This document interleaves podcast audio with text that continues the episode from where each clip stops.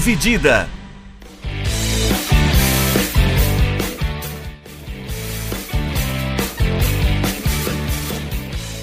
Olá, meus amigos e olá, minhas amigas, sejam bem-vindos e sejam bem-vindas a mais uma edição do podcast Dividida.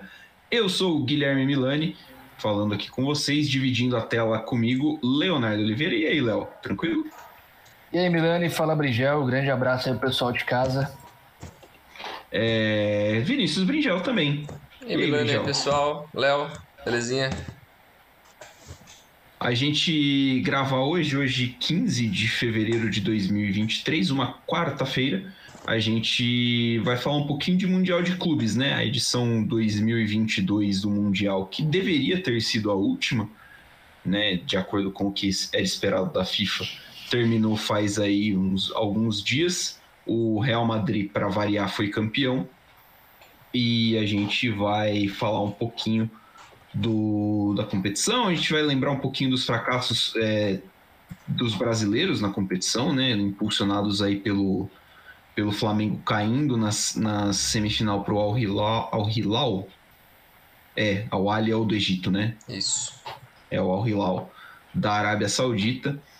Então vamos lembrar um pouquinho disso. Queria ouvir de vocês o que, que vocês acharam aí brevemente desse Mundial, do, da campanha do Flamengo.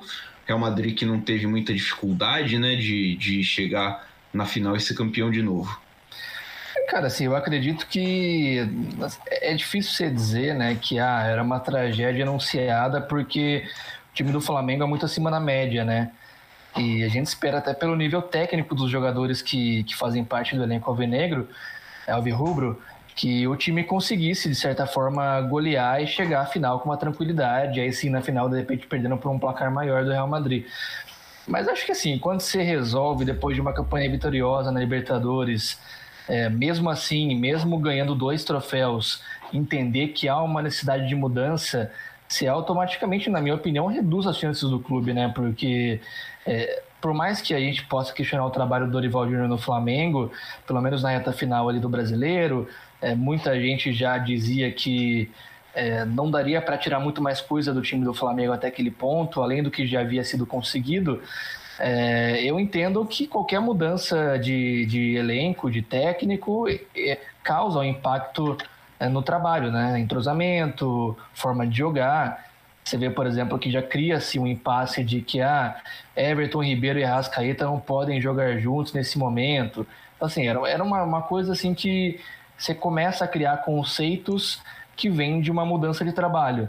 E isso, assim, a longo prazo até possa gerar resultados, né? Mas a curto prazo é isso, é instabilidade, é resultados ruins, desempenho abaixo do esperado. Então, assim, meio que, vamos dizer assim, para mim, quando o Flamengo resolve mudar de técnico nesse ponto, ele meio que, que automaticamente diz, olha, o Mundial para mim ele é secundário e a minha prioridade no momento é trazer um técnico que a médio prazo, durante uma temporada toda, consiga me dar o que o Dorival não conseguiria.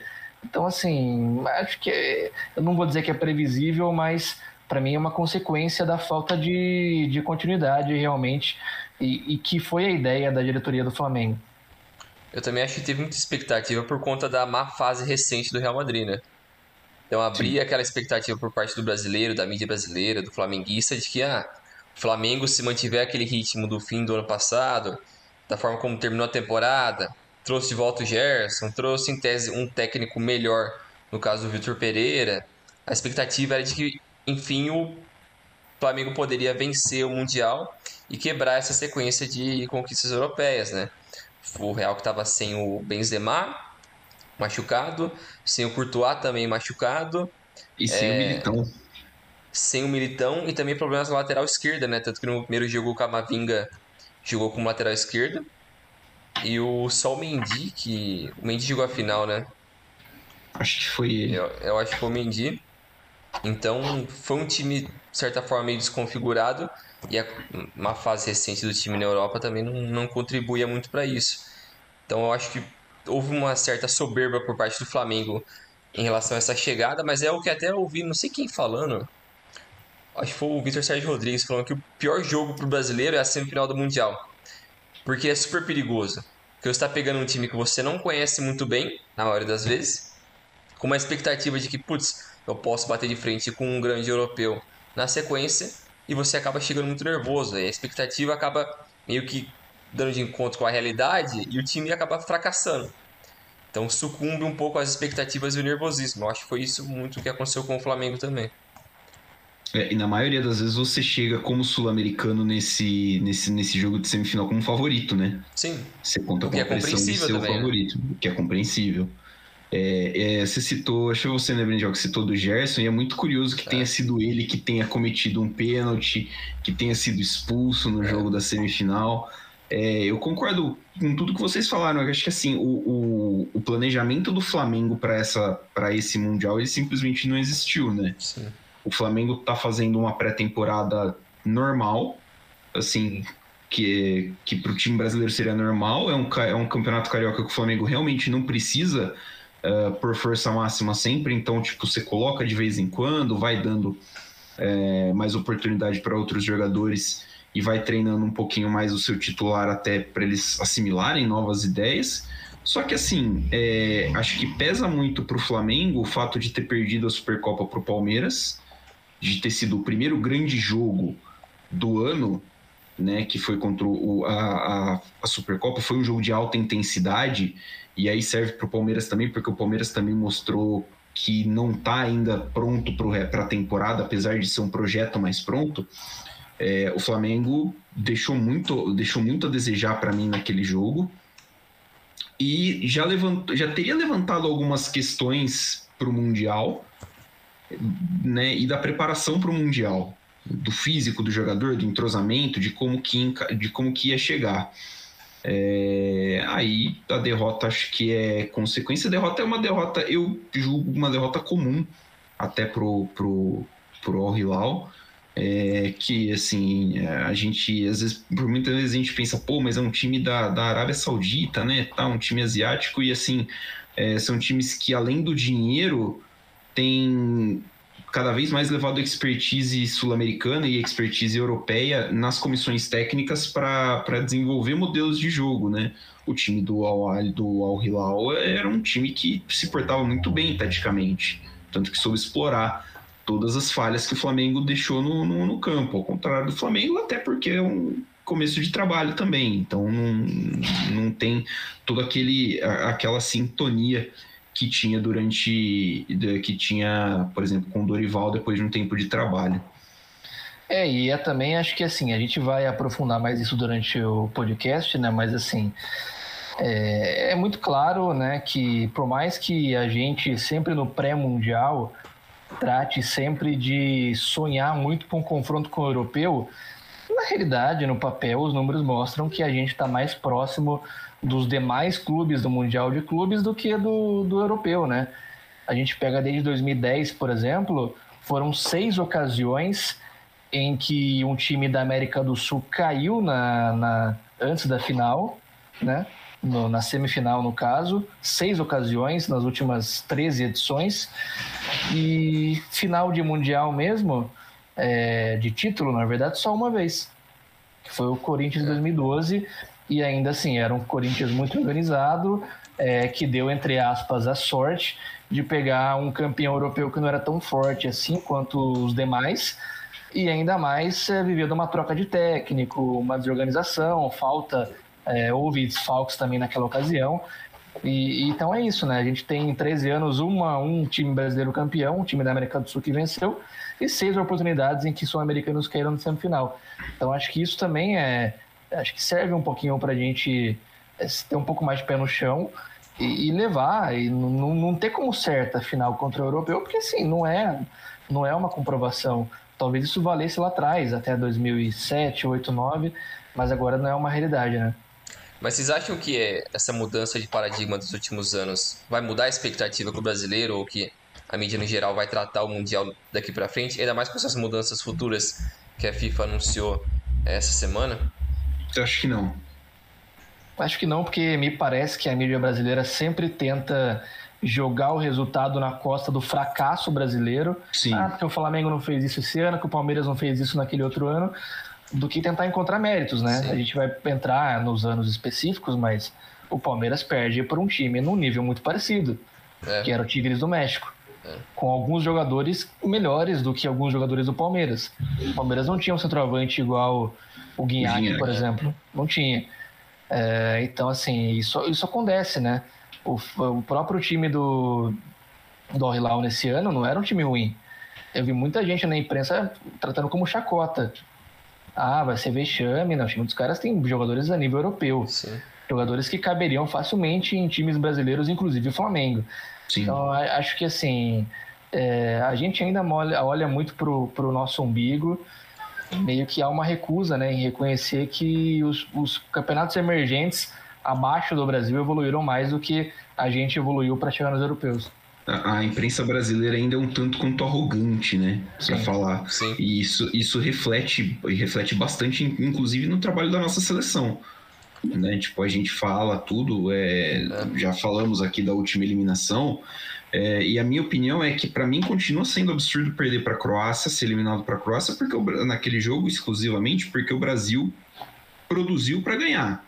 Mas assim, pô, umas quartas, jogar cair numa quarta de final de Copa do Mundo não, é, não pode ser tratado como absurdo, porque o time que tá lá tem o mérito de chegar numa quarta de final de Copa do Mundo. É isso que eu ia falar. Ele produziu para vencer, mas não teve o mérito para se classificar. E também é isso que acontece com outros clubes, né? Tipo, no Mundial, por exemplo, onde o brasileiro, em tese, tem mais potencial, tem o talento, tem toda a estrutura, mas ele também não consegue reconhecer a evolução de outras ligas e outros continentes. Na América do Norte está evoluindo bastante, na Ásia principalmente. Então é, a gente se fecha muito para o que é o Brasil e Europa e acaba se fechando nisso. Não, as duas maiores forças ali vão sempre entrar eventualmente e nada vai impedir isso. E acaba esquecendo que tem outras equipes que estão evoluindo bastante, né? É, eu, eu quero ver assim como que a gente vai começar a ver, porque a Comebol e a CONCACAF anunciaram uma parceria não muito é. tempo atrás. Copa que, América. Né? É, para a Copa América e vai rolar um torneio entre os campeões continentais de clubes das duas confederações. É, imagino que devam ir os dois campeões da. Tipo, o campeão e vice da Copa Libertadores e o campeão e vice da Conca Champions. Fazer tipo um quadrangularzinho ali. É, tô muito curioso para ver qual que vai ser o nível que vai ser jogado isso daí, se vai ser jogado a sério mesmo, se os caras vão enfrentar como pré-temporada e, e, dentro desse enfrentamento, qual que é a real diferença, né? Porque você, enfrentando esses times com mais regularidade, mesmo que seja um, dois jogos, é, você consegue medir melhor, né? Qual que é o nível que a galera tá, qual que é o nível que você mesmo tá em relação aos outros times do, do continente. Eu tenho muitas dúvidas, né? Porque a gente lembra, né? Quando houve a inclusão parcial dos mexicanos é, na Libertadores, era um torneio secundário para eles, assim, era como se fosse sul-americana para gente. É, até porque o calendário não permitia, né? As viagens são muito longas naquele modelo, né? O cara Sim. vinha da, do México para jogar na América do Sul. Tudo bem que você vai falar, ah, beleza, teve o Chivas lá em 2010 que foi finalista. Mas mesmo o Chivas foi uma campanha que não houve tanto destaque na imprensa local é, quanto haveria se fosse um outro time sul-americano. Então eu sempre tenho reservas à medida em que não se colocam soluções para o calendário.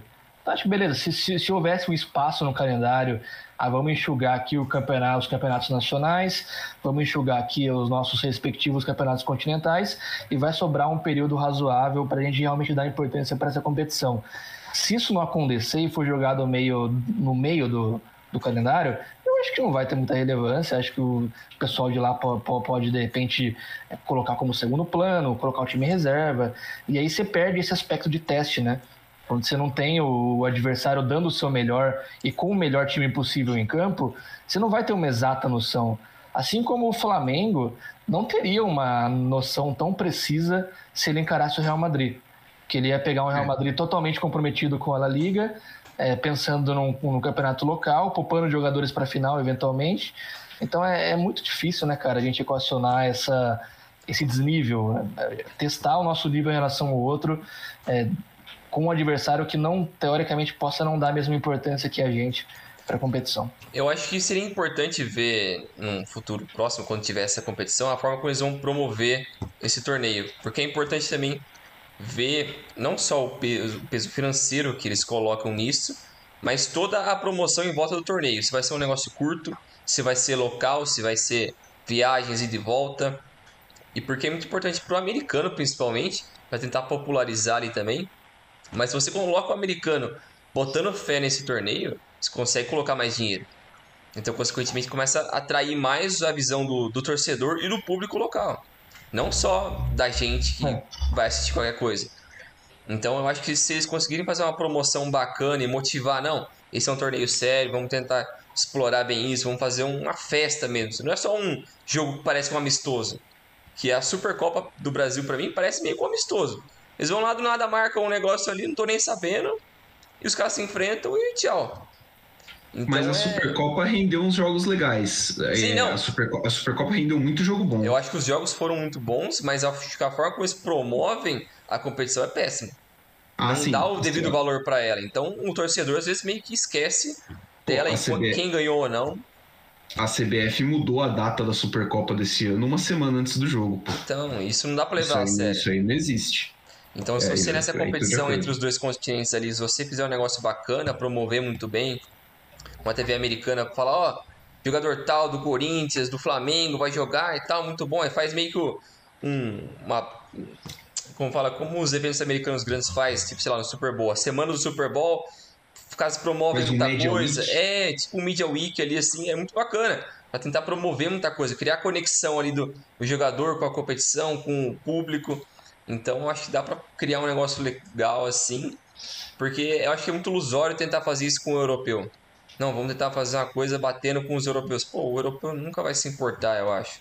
Porque o é. abismo técnico tá tão, e financeiro tá tão grande e que o mundial que deveria ser isso não tá mais valendo a pena. Não importa nem a promoção que eles façam. Mas com a América do Norte eu acho que é algo mais legal.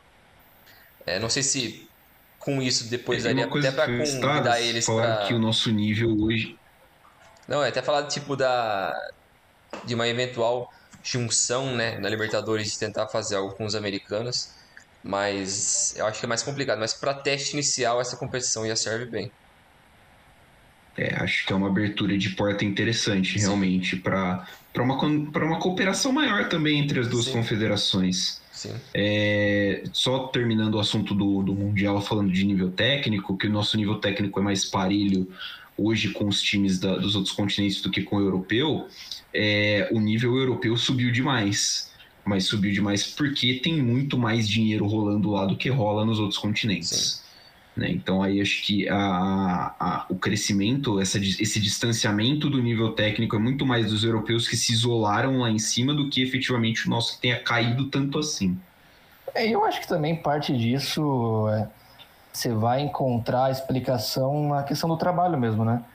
Você pega, por exemplo, o Flamengo. O Flamengo que vai pro, pro confronto contra, é, enfim, contra o Hilal, ele é um, o Hilal, né? Ele é um time que tá bagunçado.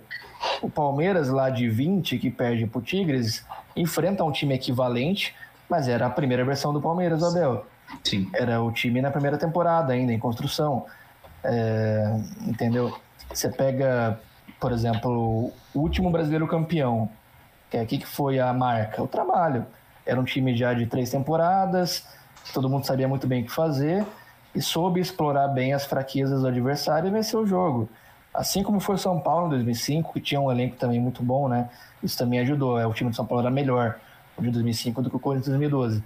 Mas assim, a questão também é que parece que as nossas principais é, referências em times sul-americanos que foram para o Mundial não foram tão bem organizados assim. Então acho que isso conta, né? além do nível técnico, eu vou ter um trabalho que não está tão bem alinhado assim com as expectativas. E isso fica muito claro na hora do jogo lá, porque é isso, né? É uma bagunça. E não, não, além de ter o desnível, aparentemente o trabalho não está à altura também, né? Exato. exatamente. Vamos, vamos lembrar aqui então alguns brasileiros que. Os brasileiros, né, no caso, que caíram antes da final do Mundial, começando em 2010. O primeiro que, que não chegou à final do torneio foi o Inter. O Inter perdeu do Mazembe por 2 a 0. Esse Mundial foi disputado nos Emirados Árabes Unidos. O campeão da Champions era a Inter de Milão. Uh, o Mazembe era o campeão da Conca Champions e tinha eliminado o Pachuca do México na fase anterior fez 2 a 0 gols de Cabangu e Calui Caluituca. É, é o jogo que fica marcado ali pela, pela dancinha do Kid Baba, né? Uh, a escalação do Inter naquele jogo era Renan, Ney, Bolívar, Índio e Kleber, Wilson Matias, Tinga, depois o Juliano, Guinha Azul, D'Alessandro, Alexandro, depois Leandro Damião e Rafael Sobes, depois o Oscar. O técnico era. O técnico era o Celso Rotti? Isso. Era o Celso, né? É... Assim, o time do Mazembe. fala aí, fala aí. Vocês acham necessário? Que diaba em Culucuta, Não, esquece. Kiwaki, Miarro e Cauzula, Bedi, Kazongo, Ekanga e Kabangu, depois o Kanda, Kaluituca e Singuluma. Assim, é, é um timaço, pô. Com certeza é o melhor time da história do Mazembe. Que dificilmente algum outro. Eu diria que é uma geração que marcou história no Congo. É, com certeza, né? É, mas esse, esse eu lembro que foi assim, um primeiro um vexame, porque foi um susto. Assim, Sim. foi literalmente um susto para todo mundo. Foi assim, cacete, como assim perdeu? É, porque tá a primeira vez que o Sul-Americano caiu ali né, na semifinal. Que, é. Porra, mano, será que dá para cair mesmo na semi? Assustou. Tipo, não vai ter uma virada de mesa assim, tá ligado? Tipo. Pô, será que os caras não caem no doping, não? É, eu lembro que, assim, que foi, foi, um susto muito grande, foi um choque muito grande, e até, por, e até pela distância no placar, né? O 2 a 0 assim, é. o Inter, o Inter muito impotente, era um Inter que a gente sempre considerava forte, porque é o final de um ciclo muito bom no Inter, esse, é. né? que é o Inter campeão da Libertadores em 2006, se não me engano é campeão da Sul-Americana em 2008. É, mas ali foi o início do fim, né? Do é. Inter. Foi o início do fim do Inter. Sinal de Depois disso foi uma série de temporadas em que você falava que o Inter era favorito e nunca chegava, né? É, depois que é o que acontece até hoje, né? É. Basicamente. Então, é, teve essa, essa foi a primeira queda e eu lembro que foi assim, tipo, é, um susto bem grande. Acho que é até, até, até hoje assim o, o, pior vexame de um brasileiro no mundial. Sim. É, e eu lembro também é, que assim é, é, muito difícil porque o adversário é muito abaixo. Sim. É, é isso que pesa. Se a gente fosse olhar para o internacional, eu lembro muito bem aquela Libertadores porque eu saquei demais o São Paulo naquela. O São Paulo, para mim, era o time que era um dos favoritos para ganhar. Caiu na, forte, caiu na semi pro Inter, né? É. E o Inter que já tinha eliminado o Estudiantes nas quartas, o Estudiantes era campeão do ano anterior. Então o Inter vinha de uma campanha já de, de quebrar alguns tabus, de vencer times importantes. É, chegou na final contra o mexicano, né? O Chivas. O Chivas. Acho que isso também contou um pouco a favor, um time que não ligava tanto assim para a competição. É, então não, não, era, não dá para comparar com o Inter de 2006, por exemplo, que aí sim era um time muito mais em, em evidência, time muito mais forte, mas ainda assim é um grande vexame, né? Porque é, acho que principalmente por estar na conta do adversário e por ser a primeira vez, né, que um, é. um sul-americano cai na semifinal. É, eu acho que somado a esse impacto de ser o primeiro a cair na semi, um país, eu acho que o país que veio o time, eu acho que é mais impactante do que tudo. Porque se você é eliminado na semi ali pro Tigres, como foi o caso do Palmeiras, eu acho que é muito mais compreensível, um, se você excluir sentimentos ali sendo racional, é muito mais compreensível porque é um time com bons jogadores, jogadores de nível europeu, e que vem fazendo um bom trabalho há muito tempo na, no México na CONCACAF. E até aquele time deu trabalho também na, na Libertadores quando jogava ainda, porque chegaram na final em 17... 15, acho 15. que foi, foi Acho que foi isso. Eu acho que é, eles chegaram na final e perderam, mas era um time que já vinha de uma sequência muito boa. O, o Mazembe, não, quem que conhecia o Mazembe? Então acho que a surpresa foi muito grande e sei lá, esse foi o pior de todos para mim. E ainda, né, tipo, uh, não, não menosprezando o continente, porque, por exemplo, se você pega um Awali, o Awali tá todo ano jogando Mundial você fala assim, porra, uma hora o Awali vai beliscar uma vitóriazinha, porque eles sabem, tipo, eles, você pega a, é, mais fácil temperatura do jogo, né, de grandeza e Mas tal. Mas o investimento também pesa bastante, né, a diferença é, de investimento, é. Sim, é, até porque o, o Awali é um time mais rico, por sim, exemplo, sim. Do, que o, do que os outros. Então acho que esse é um, um caso assim bem bem emblemático. É, eu falo, vou falando tudo aqui e a gente vai comentando, pode ser? Pode ser. Pode ser. Então aí depois em 2013 a gente tem o caso do Raja Casablanca, que é o Raja contra o Atlético. O Atlético chega é, a melhor temporada da vida do Atlético Mineiro, né? Até acho que até a última, que 2021. O Atlético campeão da Libertadores e tudo mais, mas cai pro, pro Raja Casablanca na semi. É, o Raja Casablanca que está no Mundial porque é o time da casa, né? Ele, então ele está classificado por ser o campeão da, da, do campeonato marroquino e o campeão africano daquele ano foi o Awali.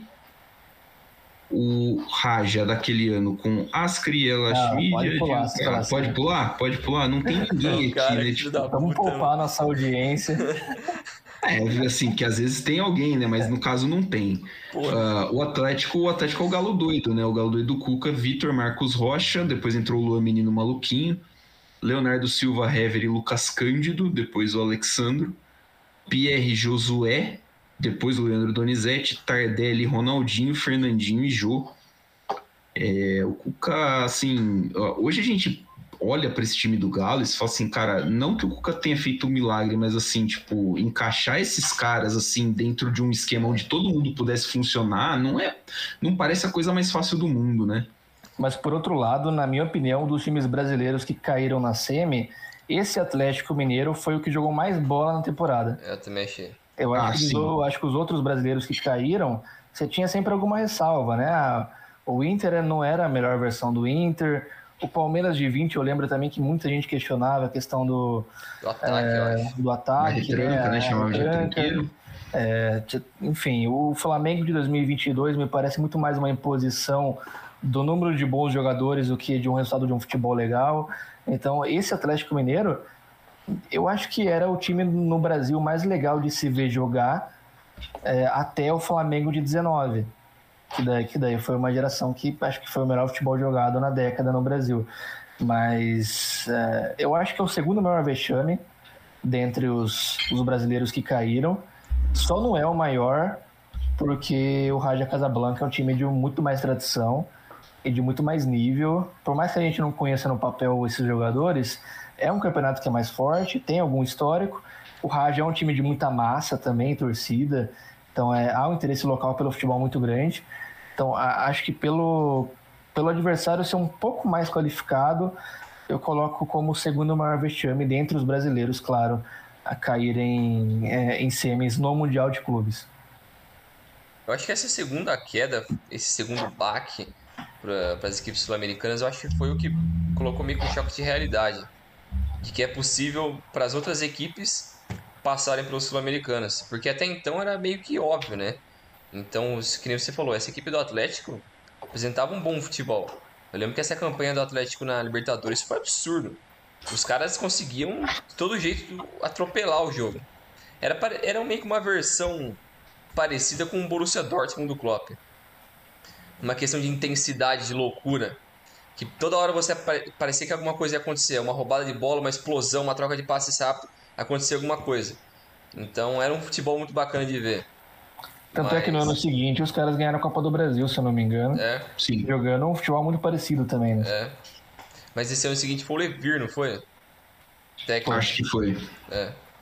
E o detalhe aqui de 13 é que, assim, você falou, concordo, foi o choque de realidade, porque em 12 o Corinthians foi campeão. É. Então havia uma expectativa recente, né? Havia um histórico recente de título. Então, é... o Inter também ganhou em 2006, não estava tão no passado assim quanto está hoje. Então, é, foi realmente isso, né? Foi uma quebra de expectativa ali muito grande. É, o Brasil vinha de, de campanha, de duas campanhas boas, né? O Inter cai em 2010 e aí o, em 2011 quem joga é o Santos, né? Ah, o Santos tomou quatro do Barcelona na final. O Santos tomou quatro, provavelmente, do melhor Barcelona de todos os tempos. Se não, o melhor time. É, então, tipo, assim, a- o, o Santos pegou, assim, o nível mais alto do futebol europeu. E tomou um cacete num jogo, né? Não tinha muito o que fazer. Agora, essa queda do Galo foi, eu lembro que foi, assim, muito, muito forte também. É, também pelo, pela, pela, pela distância no placar, né? Te- um 3 a 1 No final das contas, você vai olhar para o placar e, pô, é 3 a 1 entendeu? Tipo, é um time que aí teve problema. O Marco, esse é o jogo que o Marcos Rocha não quer sair, né?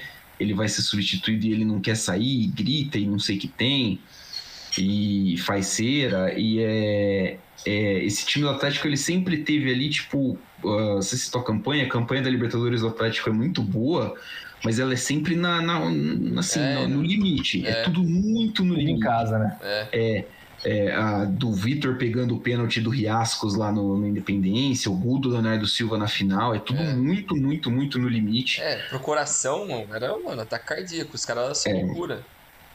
Então, tipo, sempre foi um time muito intenso e que não, assim, é difícil falar que num dia errado a bola, os cara, o nervo pesou, mas assim, é, foi é, um, um baque, assim, porque assim, dois anos, é, em quatro anos eram duas eliminações, um chocolate para um timaço e um título.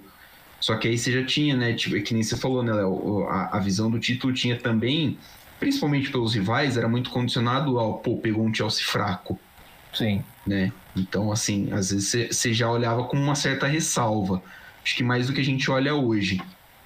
Então, é, teve isso. Mas aí depois, o Brasil ficou ainda um tempo sem ganhar a Libertadores, né?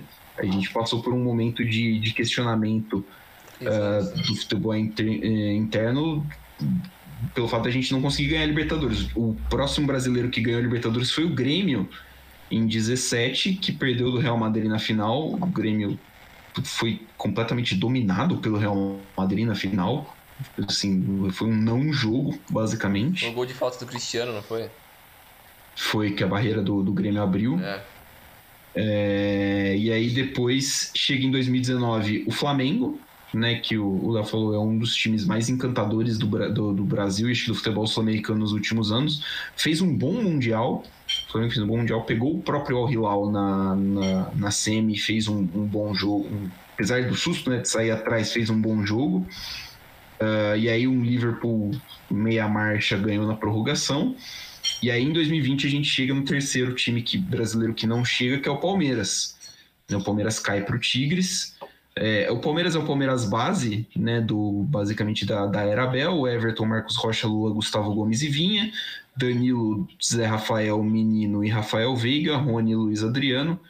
Entraram Felipe Melo, Patrick de Paula e o William e o Scarpa e o Mike, já tinham cinco substituições o Tigres tinha né, um time com, com alguns destaques, né? Guzmán, Rodrigues, Reis, Salcedo e Duenhas, Rafael Carioca, Pizarro, Quinones e Aquino, Carlos Gonzalez e Ginhaque, o Tuca Ferretti era o técnico, que é um, um ícone lá, na, lá, na, lá no México. Eu tenho uma parcela assim de, de, de clubismo, claro, falando, mas assim, esse, esse, esse vexame do Palmeiras, para mim, é o que mais tem, tipo asteriscos, assim, tipo, de condições que você fala assim, ok, acho que é compreensível que isso tenha acontecido. Né? Então, queria ouvir primeiro de vocês o que, uh, sobre, esse, sobre esse Mundial. Eu também concordo com isso. Eu acho que o Palmeiras foi o que mais tem asterisco nesse sentido, porque era uma equipe menos preparada, eu acho, em algumas formas, em relação ao trabalho, porque era o início, era muito cedo o início do Abel. Acho que ele estava com 4 ou 5 meses no, no comando do, do Palmeiras. É por aí. Então, era muito cedo no projeto. É, eles tinham, para mim, algumas claras falhas no sistema, que para mim, principalmente era o Luiz Adriano. Eu acho que ele era uma, uma deficiência muito forte ali. E, e para um jogo que geralmente é truncado no Mundial, você precisa matar o jogo em um ou dois lances. É bem incisivo nesse sentido. E e, os outros, e outro time, né? O, o Tigres é um, era uma boa equipe. Era uma equipe que, como a gente já falou, vinha dando trabalho na, na América do Norte fazia muito tempo. Teve boas campanhas na Libertadores, tinha um bom elenco. O Tuca Ferretti é alguém que conhece o futebol mexicano como ninguém. Então, muita experiência, coisa que alguns dos outros adversários que as equipes sul-americanas pegaram não tinham tanta experiência quanto esse Tigres. Então, acho que pesa bastante a favor dele. Então, acho que esse é o melhor dos adversários que os sul-americanos pegaram ao longo desses 15, 20 anos por aí. É, eu acho que assim, a grande questão para mim aí é que o Palmeiras já era um campeão que surpreendeu na Libertadores, né? É. A gente não olhava para o Palmeiras e falava, vai, esse time vai ganhar a Libertadores. É, foi a final do Santos, que era um time horrível. Exato, a campanha o Palmeiras pega, se não me engano, também o Libertar e o Delfino no mata-mata, outros dois É, jogos também. Delfim, Libertar e River. É, é, teve um confronto que você pode falar de um nível mais alto, que foi contra o River Plate, foi um confronto que o Palmeiras absolutamente surpreendeu o adversário. É, acho que foi uma mobilização muito boa do Abel para aquele jogo, o Palmeiras sobre anular o adversário. É, mas assim, era um time que chegava ali sobre, sobre alguma desconfiança no, no Mundial de Clubes, porque era um trabalho em início ainda, né? É, e que início, né? Campeão da Libertadores com poucos meses de trabalho. É, e pegava um time que é o que vocês falaram, né? Provavelmente é o melhor adversário dos times brasileiros em mundiais, pelo menos É, nessa fase, né? nessa fase, né? Semifinal. E assim, eu não vou dizer que era um resultado normal, é, porque ninguém esperava isso na época. O- a imprensa brasileira não, não levava como, como um resultado possível, mas assim, é, eram times equivalentes para mim. Eu não consigo olhar e falar, nossa, o Palmeiras é muito melhor que aquele Tigres, entendeu? Então, assim, por esse fato, eu acho que é o confronto mais, a derrota mais perdoável, vamos dizer assim. Por mais que tenha sido a pior campanha no geral, que perdeu depois na, na, na disputa do terceiro lugar, né? Mas é o que a gente conversou em off também. O brasileiro, depois de perder semifinal, não tá muito ligando se vai ganhar a medalha de bronze ou não, né? Mas é, curioso, né? Como a pior campanha no geral, a gente considera que seja, teoricamente, o menor vexame, vamos dizer assim, né? Sim. É, a, o- a minha visão, além do, do, do que vocês falaram, eu só discordo do Bringelso do, do, do ponto do Luiz Adriano, é, mas assim, a minha visão é que o Palmeiras teve muito pouco tempo para chegar aí no Mundial e jogar. Né? No, no caso de Inter e Atlético, que a gente estava falando antes, a Libertadores acaba. Foi? A Libertadores acabava no meio do ano, então você tinha seis meses para chegar e, e se preparar para o Mundial. E, e é muito comum nessa época que os times simplesmente abandonassem o Campeonato Brasileiro para ir lá jogar. É, o Palmeiras ganhou a Libertadores no sábado, pegou, se muito não me engano, o Botafogo numa terça-feira, viajou na mesma terça-feira para jogar no sábado, no domingo, essa eliminatória. Acho que é, o, o time vinha nessa maratona que, assim, obviamente, todos os times tinham, é, por conta do Covid, um calendário muito diferenciado. Mas o Palmeiras tinha essa maratona de jogos porque ainda teve, é, chegou na final da Copa do Brasil, por exemplo. E então é, a preparação foi muito atropelada, o time não, time não conseguiu chegar num, num ponto de ok, nós estamos indo para o Mundial e a partir disso daqui nós vamos fazer isso. E aí, que nem foi no ano seguinte, Palmeiras ganhou a Libertadores no fim de novembro. O Abel falou assim: o nosso planejamento a partir de hoje é esse, e aí, dali até fevereiro do ano seguinte, o, o time só pensou no Mundial. E aí você tem três meses, né? Aí, com uma semana, não dá para você fazer muita coisa. E, quem, como foi falado, era um trabalho no começo, muito teste, muito jogador sendo experimentado aqui e ali. E acabou que foi uma, uma eliminação que eu mesmo considero é, não natural, mas assim, tipo, compreensível. Ah, e que nem a gente comentou, eu comentei no, no, no off, ah, o grande, a grande, entre aspas, vergonha, né? a- o vexame dessa edição para o Palmeiras é perder para o Ali nos pênaltis, porque aí contra o Ali, com um time, eh, vamos dizer, sem obrigação, é, o Palmeiras aí não apresentou futebol. Mas aí também é outra coisa que ela falou. Não vai fazer diferença entre o terceiro e o quarto lugar. Né? Então tem isso. Eu acho que uma coisa, já linkando com 2022, que a gente já falou um pouquinho, né? 2023, na verdade, é a final, mas referente ao ano anterior, que é o Flamengo. Uma coisa que eu acho que diferencia Palmeiras e Flamengo com relação a gente analisar os resultados é, é mesmo elenco. Assim, é, eu olho para o Palmeiras e claramente, por mais que o Palmeiras tenha, na minha opinião, o segundo melhor time no Brasil, é, eu não consigo, é, vamos dizer assim, colocar na mesma prateleira em termos de qualidade de elenco. Eu olho para o Flamengo, por exemplo, você tem jogadores muito acima da média para o futebol brasileiro. E, e a virtude do Flamengo em 2022 não foi o trabalho, como foi no Palmeiras. A virtude do Palmeiras sempre foi o trabalho. É saber montar elenco, saber identificar oportunidades, saber se mobilizar para grandes jogos, é, colocar a intensidade correta para jogos interessantes. é, dosar o time que marca, morde e contra-ataca. E o Flamengo não. O Flamengo sempre foi uma imposição técnica. É só isso. É, apesar da falta de trabalho. Foi o que se viu no ano passado. É, então, quando você coloca esses jogadores juntos, né? Everton Ribeiro, Gerson, Rascaeta, os caras tinham no banco o Pulgar, que estava na Europa até outro dia, o Vidal, o Everton Cebolinha, que estava no Benfica também até ano passado. Então, assim, a gente está falando de um time muito acima da média tecnicamente, né?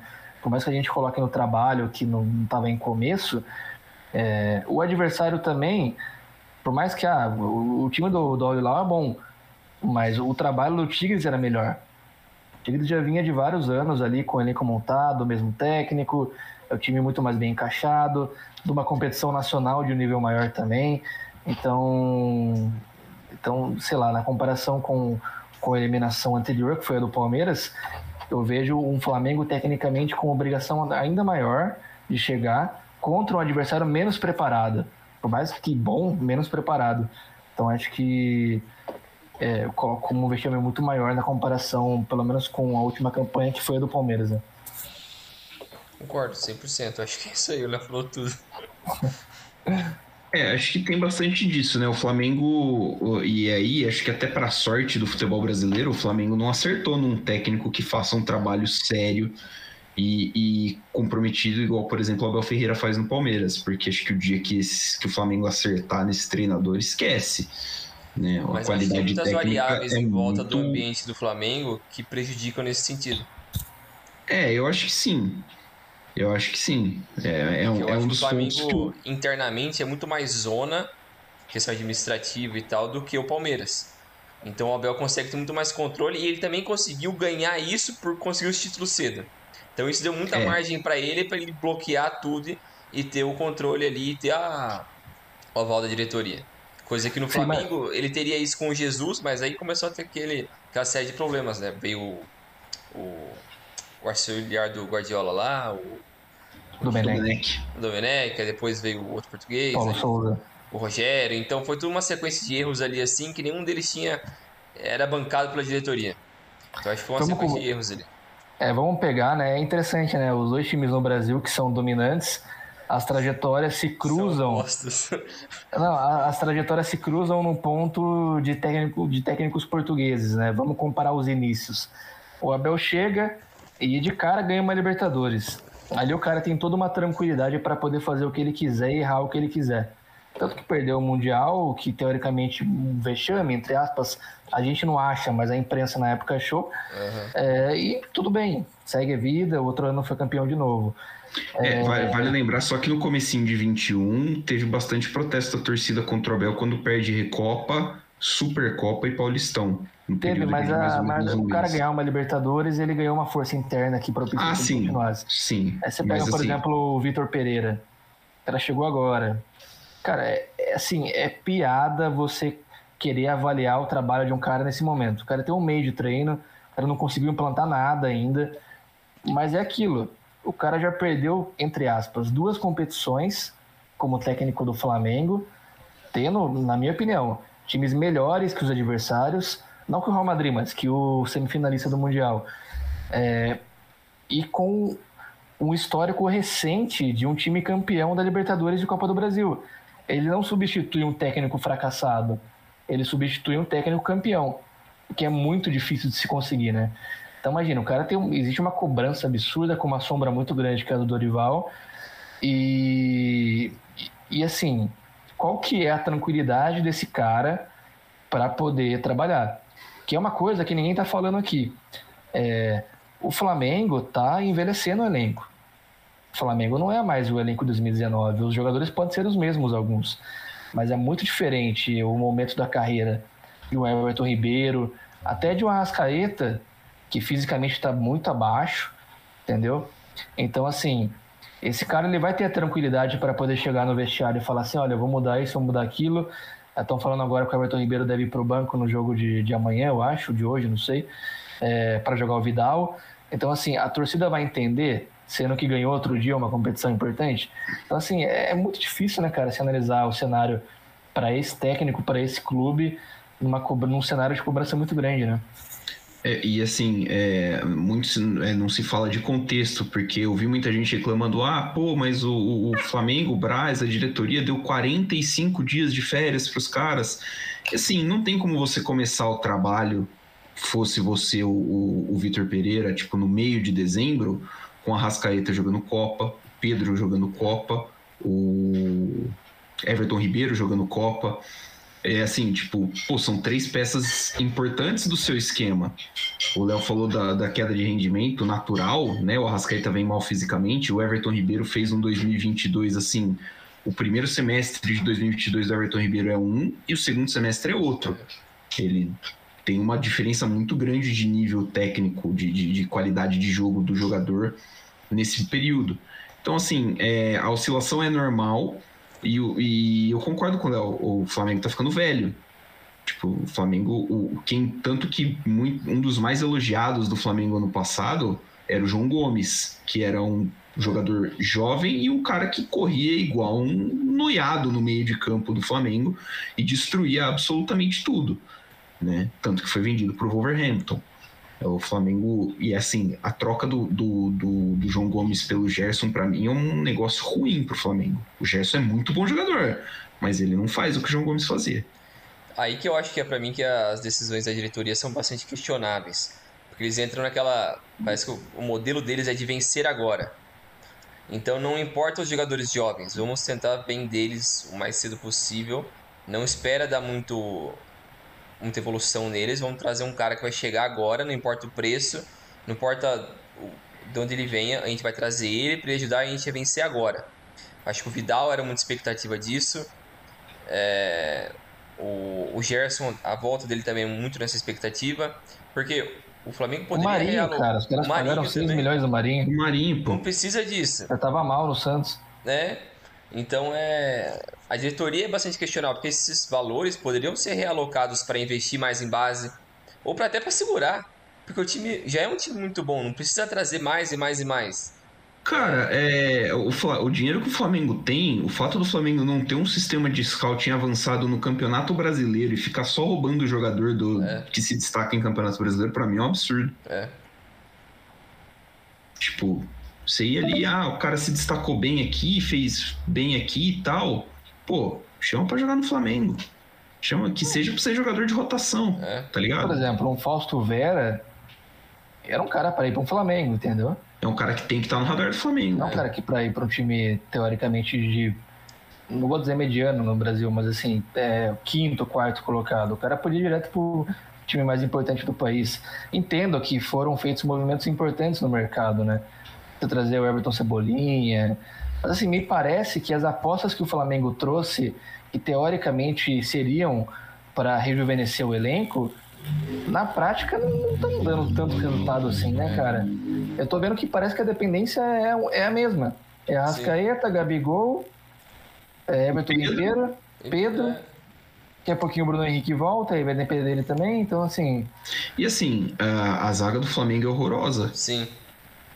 A zaga do Flamengo é um pavor, cara. Que também é outra que tá ficando cada vez mais velho. Ah, o Felipe tipo, Luiz tem quase 40 anos. É. Tem, o Davi Luiz tem o, o, 36, 37 quase, né? O Felipe. Cara, se bobear, os caras estão escalando o Felipe Luiz pra jogar. O Felipe Luiz tá quase andando de cadeira de roda. É. Entendeu? É. É, é, uma, é, é, me lembra muito o Real Madrid da época dos Galácticos. É. Do Só meio vai pra contratando. Frente, do meio para frente, cara, um espetáculo, muita qualidade, coisa linda. Da do meio para trás é Elgueira, é uns Pavon da vida, um Michel Salgado. Renzi. Renzi. Mas é aquilo, né, cara? A nível nacional, enquanto, assim, no momento que o Palmeiras parar de ter um trabalho tão redondo. O Flamengo nada de braçada. O Flamengo nada de braçada. Então, assim, é que aquilo, né? O nível técnico ele é tão diferente dos é. outros que se não tiver ninguém no Brasil fazendo um trabalho perfeito de gestão técnica, você não vai alcançar, cara. É isso. Eu acho que o Atlético Mineiro tá tentando fazer um modelo parecido com esse do, do Flamengo, né? Do Flamengo. Nesses últimos anos. Também e muito de contratar de baseada pelo valor que for. E deu certo aquele ano, que foi, o, que foi campeão brasileiro. Mas na sequência também já apareceu que não, não é muito bem assim, né? Agora a expectativa está mais alta, porque aparentemente os caras acertaram a mão no, com o Kudê, né? É. Mas vamos, vamos esperar também o Nacional. É, melhor esperar mais uns seis meses é. ali, assim. É.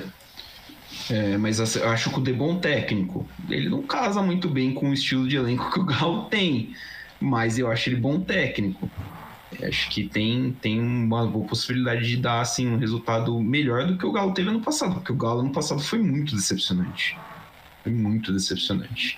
Tem um outro assunto para trazer aqui que eu acho que é legal também é a... o novo Mundial, né? A gente teve o anúncio, pelo menos parcial. Acho interessante a gente discutir um pouquinho isso, porque a gente fala muito de valorização, né? Do, do torneio. Os europeus estão meio que cagando para isso por enquanto. Vocês, vocês acham que o Belani vai trazer mais detalhes para a gente, mas já emendando a pergunta, vocês acreditam que possa mudar isso a médio prazo, né? Da gente começar, não a gente, mas os europeus, a dar mais valor para a competição e ser ela uma competição mais rentável para quem está na Europa? É, eu acho que não. É, para mim a, a, é isso. Eu tô, tô achando aqui a, a, o novo formato. De cabeça, eu acho que eu lembro alguma coisa. São 32 times, né? São 12 vagas para a UEFA, 6 vagas para a Comebol quatro vagas para a Ásia, quatro vagas para a África. E aí uma temos. Oceania. Quanto? É uma só Oceania? É uma Oceania. Uma Oceania e uma país sede, então. É isso aí. 32. CONCACAF são quatro também. É, esqueci da CONCACAF, isso, perfeito. CONCACAF são quatro. Assim, é, é um torneio que vai ser lotado de europeu para gerar dinheiro, para atrair investidores. Então, dinheiro, se a FIFA quiser, ela consegue pagar bastante. E, vai e esse vai ser o termômetro para saber se os europeus vão jogar com vontade ou não. Sim. Ah, que assim, data, acho que a ideia é fazer no meio do ano. A ideia original mesmo, que eu me lembro, era um torneio para substituir a Copa das Confederações, que não existe mais, mas seria para substituir a Copa das Confederações um ano antes da Copa. Você faz no país sede da Copa para testar né, a estrutura do, do, do país, que é para isso que a Copa das Confederações servia. É, só que uh, com 32 times, não é exatamente esse o, o, o intuito mais. É, a, a, FIFA está tentando montar a Champions League dela. Sim. E aí acho que para mim o, o que vai definir se isso vai dar certo ou não é o dinheiro que a FIFA está disposta pra, a pagar para os europeus se interessarem. É, eu acho que dependendo do modelo que eles é, aderirem para o torneio. Se for curto, então sei lá, umas duas semanas ali rapidinho, a forma como eles planejarem isso, acho que até dá para criar um interesse um pouco maior, mas eu não vejo criando um apelo grande para eles tratarem o Mundial de Clubes como uma Champions League ou nada parecido. Acho que eles vão tratar como algo de segundo, terceiro escalão, como sempre. Mas acho que vão dar um pouco mais de importância, porque, que nem o Milani falou, vai estar boa parte dos grandes europeus, então é inevitável que vai ter muita audiência, vai ter os. Boa parte do pessoal que acompanha futebol vai acompanhar é, os principais equipes do mundo. Então eles vão, consequentemente, acompanhar o Mundial, mesmo sem ter é, o apelo por parte dos jogadores. É, eu concordo aí com tudo. Eu acho que esse interesse ele vai ser maior, evidentemente. Não tão maior, mas assim, vai ser maior porque é aquilo, né, cara? Os caras, por exemplo, definem o Brasil como sede. Aí você vai ter, de repente, aqui no Brasil, no Rio de Janeiro, o Maracanã, o Real Madrid, com Vinícius Júnior, sei lá, especulando só.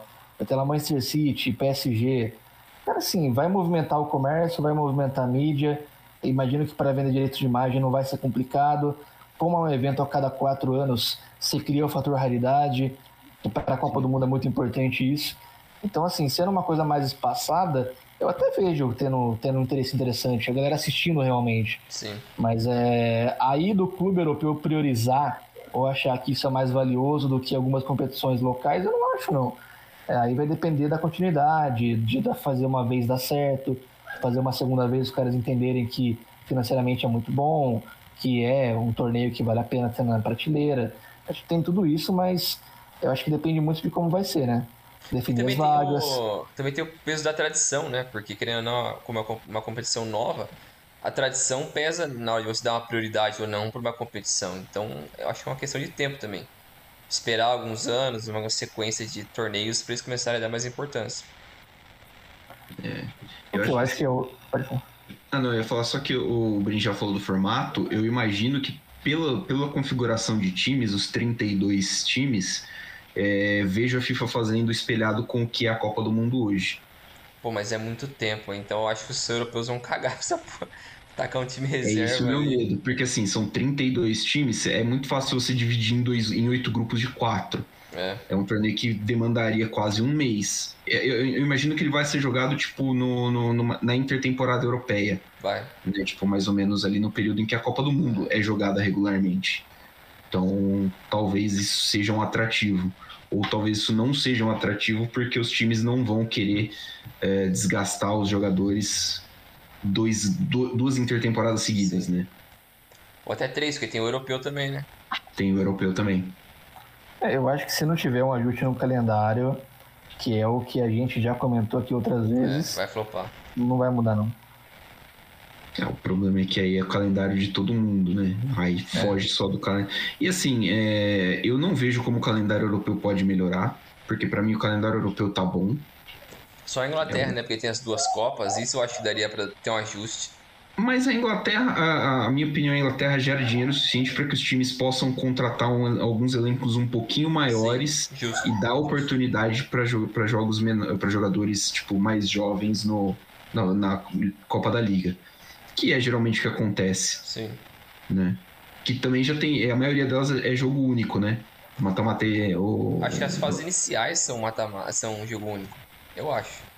é as finais, acho que geralmente só semis que é e volta. É. Ou tem o replay, não é? Caso o É caso de empate. É. Ah, é isso aí então, né? Ficamos, ficamos conversados então. Valeu, Léo. Até a próxima. Até a próxima, acho que o último adendo, né? Mais dois anos pro Verdão aí, tentar quebrar essa escrita. Depois já era, né, velho? Dois anos pro Verdão ser tricampeão mundial. Caralho, os caras. Fake news essas horas. É, valeu, Bringel. Até a próxima. Valeu, Milani. Valeu, Léo. Valeu, pessoal. Até a próxima. Siga-nos nas nossas redes sociais, arroba Dividida Podcast em todas elas. Não temos TikTok. Um abraço e até a próxima.